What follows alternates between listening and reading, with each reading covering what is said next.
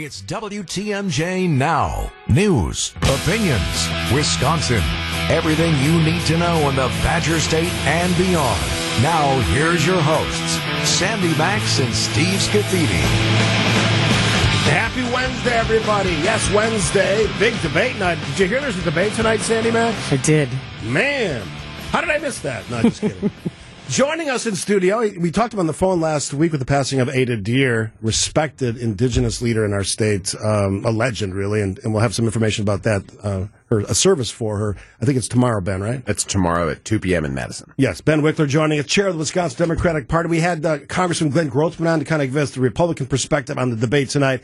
I guess my, my starting question is, as a Democrat, this is not your thing, but nobody should be confused. You are going to be in and around this area talking about the debate, listening to it? Absolutely. I'm here. The Democratic National Committee Chair, Jamie Harrison, is here. Uh, as Democrats, we want to make sure both that everyone sees this Republican debate because I, I anticipate they're going to get a real sense of what the Republican presidential field wants to do to this country. And this is not the kind of you know, tailored for the swing voter message. This is the raw, uncut stuff that the, the GOP is trying to move towards. And it's denial of the 2020 election. It's the trying to put a national abortion ban in place, a tax on Social Security and Medicare. It's stuff that most people don't want, but it's what we could expect if any of these people become president. So I, I want to make sure people do hear that. And I want to make sure that if they're lying about the administration, that we have a chance to push back with the truth. What do you expect to see on the stage tonight? We have eight candidates, one woman,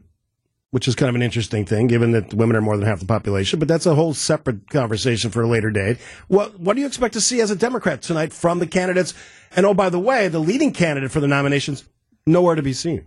This is a, a fascinating political moment because the guy who's way out in the lead won't be there, and none of the other candidates, except Chris Christie to some extent, actually want to say anything bad about him.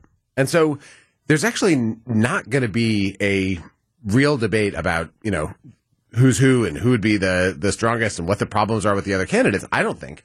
I think we're going to see a kind of an attempt to leapfrog out into the MAGA fringes, the the most extreme positions, to get attention, to get clips that go viral on Rumble, all that kind of stuff. And I, I don't think it's great for democracy that that's where one of our major parties is. Uh, you know, I would I wish that we were going to see a group of candidates, at least some of the candidates on the stage, saying, you know, MAGA was the wrong direction for our party. This not only loses us elections, but it's a threat to the foundations of freedom and American democracy. Let's look for a different path. I'm, I'm so far I have not heard that from any of the Republican candidates, and that really is to me an American tragedy. It surprises me that you say that because well, it doesn't surprise me, but I'm I'm a Republican voter. I am as far from MAGA as you could uh, expect for someone who does not like Donald Trump. And I don't hate anybody, but he's a he's a candidate I think that's been dangerous for our party. And as president, uh, was was did some of the things that Republicans wanted, but was was far too negative for our long term success as a party. So, given all that, I think, and I talked to a lot of Republicans on the show and away from the show, and we are looking for candidates who we can vote for that's not Donald Trump. So I think I would expect you. You say it's not going to go that way. I would expect some someone to step up tonight and say, "Here's an alternative." Do you not see that happening? That did happen in 2016. And, you know, if in 2008, John McCain ran a very different kind of Republican campaign until he picked Sarah Palin, which is another story. In 2000, the Republicans had lost two successive presidential elections, and George W. Bush ran as a compassionate conservative. He was appealing to the broad mainstream of American politics from a conservative place, but in a really different different way. None of these candidates is running that kind of campaign right now. This seems like the MAGA Olympics. This seems like, you know, maybe it's a race to be vice president. I don't know. But it, it doesn't seem like any of them is really saying, we lost our way with Donald Trump. We lost our way with, you know, there's some, some quibbles around the 2020 election from Chris Christie. The others aren't even pointing that issue out, the insurrection, the, the assault on the foundations of American democracy. And when it comes to this 50 year sh- tectonic shift in the, the contours of American freedom that happened with the Dobbs decision, which, you know, for some people that was, they're very enthusiastic about that decision. For most Americans, it feels like a bridge too far for the government to get into the doctor's office and tell you what you can do with your own body. And I don't see any of these Republican candidates for president this time, unlike many other cycles, none of them is saying this was too much. We need to, we need to shift back to where most voters are. And I, I think it's good for a country to have a competitive, healthy democracy with differences of opinion. But I, right now, I'm just seeing a sprint to the, the MAGA extreme by one Republican candidate after another. I ask you this full understanding that you're a Democrat and a leader for the Democratic Party in the state of Wisconsin. Can Republicans, again, post Trump, whatever that means, can they bring it back to a more moderate? Again, you're you're a guy that talks about politics, looks at politics, knows the history. Can Republicans dial it back, whether it's this election without Trump or the next one, given whatever happens with Trump?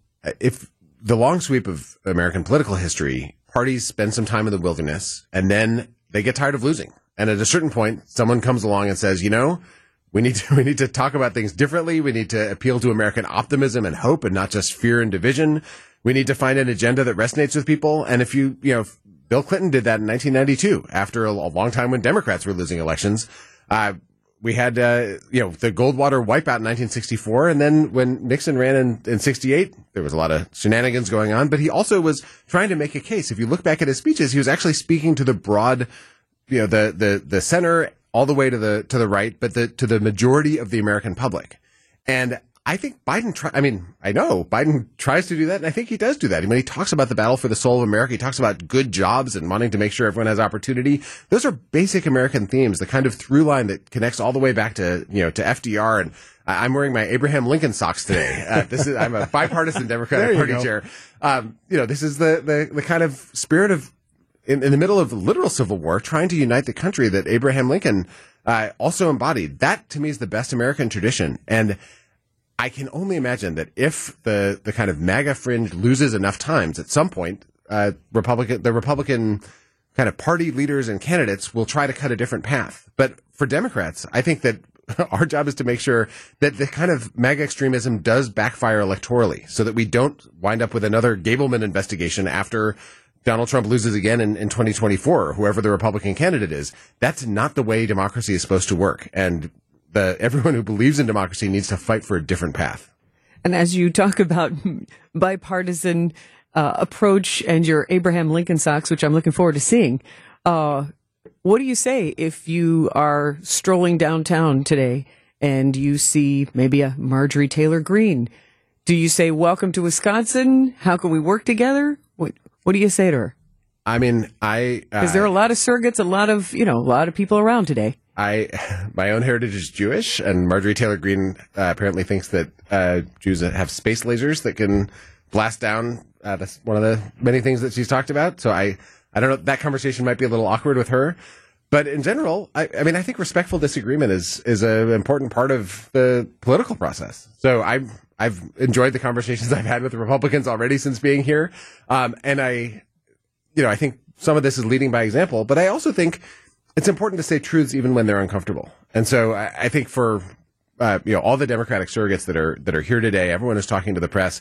We shouldn't leave lies about who won the 2020 election uncorrected. We shouldn't uh, you know accept uh, a bunch of propaganda that that can lead people to believe things that are wildly untrue and lead to them storming the Capitol and you know desecrating the, the halls of our democracy. Um, you have the, the best way to combat lies, in my view, is truth. And I think that's where the politics on, on the Democratic side should be grounded. And I would relish a day where the Republican Party stops embracing alternative facts and starts with a true sense of the world. And then we argue about where we should go as opposed to, um, you know, whether the sky is blue. He is Ben Wikler, chairman of the Dem- Democratic Party of Wisconsin. We'll continue the conversation after this on WTMJ Now. Oh, we're having some fun talking debates, which happens tonight in Milwaukee on Fox Network tonight. And Still trying to figure out how much of that we're going to be able to play because they're being very restrictive apparently on who's going to be able to get that video and audio. So we'll see how that all shakes out, but it's available on Rumble as well. Yes. They'll be streaming uh, on that instead of YouTube, also available on the Fox News website. So Yeah. if you don't have to have cable in order to uh, observe the festivities tonight from 8 until 10 at Fiserv Forum. And I gave you a couple takeaways or look aheads uh, from my point of view. I want to see what that audience looks like. If it's heavily pro Trump, that has a huge impact on what the reaction to what the eight other candidates are talking about. So look for that. And by the way, how much Trump will there be? And that's up to the moderators. How many questions are Trump related? So are we going to get policy stuff, the real stuff that most Americans, I think, Republicans or Democrats care about, or is it going to be the the other stuff, the you know 500 pound elephant in, that's not in the room? So we'll see how that all plays around. All right, Ben Wikler, I'm I'm curious. This is not your party today, and it's not your party any day because you're a Democrat, but you're going to be doing things related to the fact that Wisconsin today and for a lot of the next year is the center of the political universe. How will you be spending your day? I'm going to spend my day talking to uh, Sandy and Steve here at, the, at WTMJ um, and talking to as many people as I can. i am going to be doing media interviews. Uh, we'll be doing a press conference. I'll be doing stuff online. There's we're going to be in a kind of fog of MAGA propaganda. And to me, trying to bring a big fan of truth to, to disperse the fog is a critical piece of the work. I also want to make sure that Democrats and people who have kind of tuned out politics over the last few years do tune in enough to hear what is being put on display by the GOP. It is very easy to say this is all just noise and static, and I, you know, maybe I'll tune in after Labor Day in 2024. But this is where the the kind of power structure of the Republican Party is at this moment. And it is worth taking stock. It is worth taking stock of a Republican Party that used to be the, the self-proclaimed party of freedom talking about banning books all over the country. That, that's just not, you know, other people deciding what my kids should be able to read is not my, my idea of a, of a, of a pro-freedom political system. Uh, uh, hearing about the abortion ban. And I hope there's a moment in the debate when everyone is asked whether they would have signed the six week abortion ban that Ron DeSantis signed into law, because that is something voters deserve to know about these candidates. I hope that the, the moderators at the debate ask who won the 2020 presidential election, because there's a kind of question of reality, but there's also, to me, a question of whether people have the courage to say what's true or whether they're willing to kind of knuckle under because of this political pressure and fear from Trump. And to me, anyone who's aspiring to high office needs to demonstrate that they have the integrity to say something unpopular but true and important. That is a basic test of character. Where would you estimate Donald Trump's popularity among voters for a general election? Let's say he's the guy, he comes to the nomination process, he gets the nomination. Where would you gauge his, is it 40%, 45%, less than that? Uh, I mean, the national poll that the New York Times Siena operation just did recently found he's at 43%. Okay. I, what I'm struck by is two things. One is that I, I, don't think there's a lot of voters who voted for him in 20, uh, voted against him in 2020, who saw the insurrection, who saw everything that's taken place since then, who are now like, you know, I like the cut of that guy's jib. I, it, it, feels to me like it's a hard sale to people to move back in, in Trump's direction after all of that. But the other thing is that we are still pre-campaign. And to me, this election is as much a, a referendum on kind of common sense Bidenomics and building things in America versus MAGA extremism, abortion bans, and, and a, attacks on, on basic freedoms as it is a question of the individual character of the presidential candidates. If you think about the, the Supreme Court race that we had in Wisconsin this spring, most Wisconsinites had never heard of Janet Protasiewicz or Dan Kelly. I mean, more of them had heard of him because uh, he ran before, but most people had not really heard of either of them. I remember looking at polling in January. Most people had no idea who any of the candidates were, but they knew the kinds of lives and freedoms that they wanted for themselves. And to me, that is what politics is ultimately about. It's about the voters and what kind of world they want to live in. Do you think that election result, Supreme Court Wisconsin, is a barometer for a, the next presidential election. It's because it really was at Tammy Baldwin levels of support for Democrats. Is that telling, do you think, on what might happen next year? Well, I, I mean, obviously you're Democrat, so you'd love to have that. yeah, I'd, no, I'd be thrilled. Uh, honestly, no. I think that Wisconsin's likely to be very close, much more likely to be close than a landslide. Uh, I'll be, if I am wrong about that, I will delightedly eat my words. And uh, my in 2020, I, I made a, a uh, made a co- promise to shave my head if we won the election, and wound up having to do that on a Zoom with all my colleagues. Oh my goodness! So I, you know, who knows what'll happen? But we're a state that is almost perfectly evenly divided. I mean, last year we had a Senate race, one percentage point margin. The, we had a 3.4 point landslide in the governor's race. But Most why didn't that show up election. in the Supreme Court race then if we're evenly divided? So this clearly this Dobbs issue yes, was the divider. It right? was the, the it was the central thing. Exactly. And I think that points away to Democrats, which is that standing on the side of freedom, of the freedom to make your own decisions about your own body, the freedom to live in a democracy where the people rule rather than politicians and lawyers.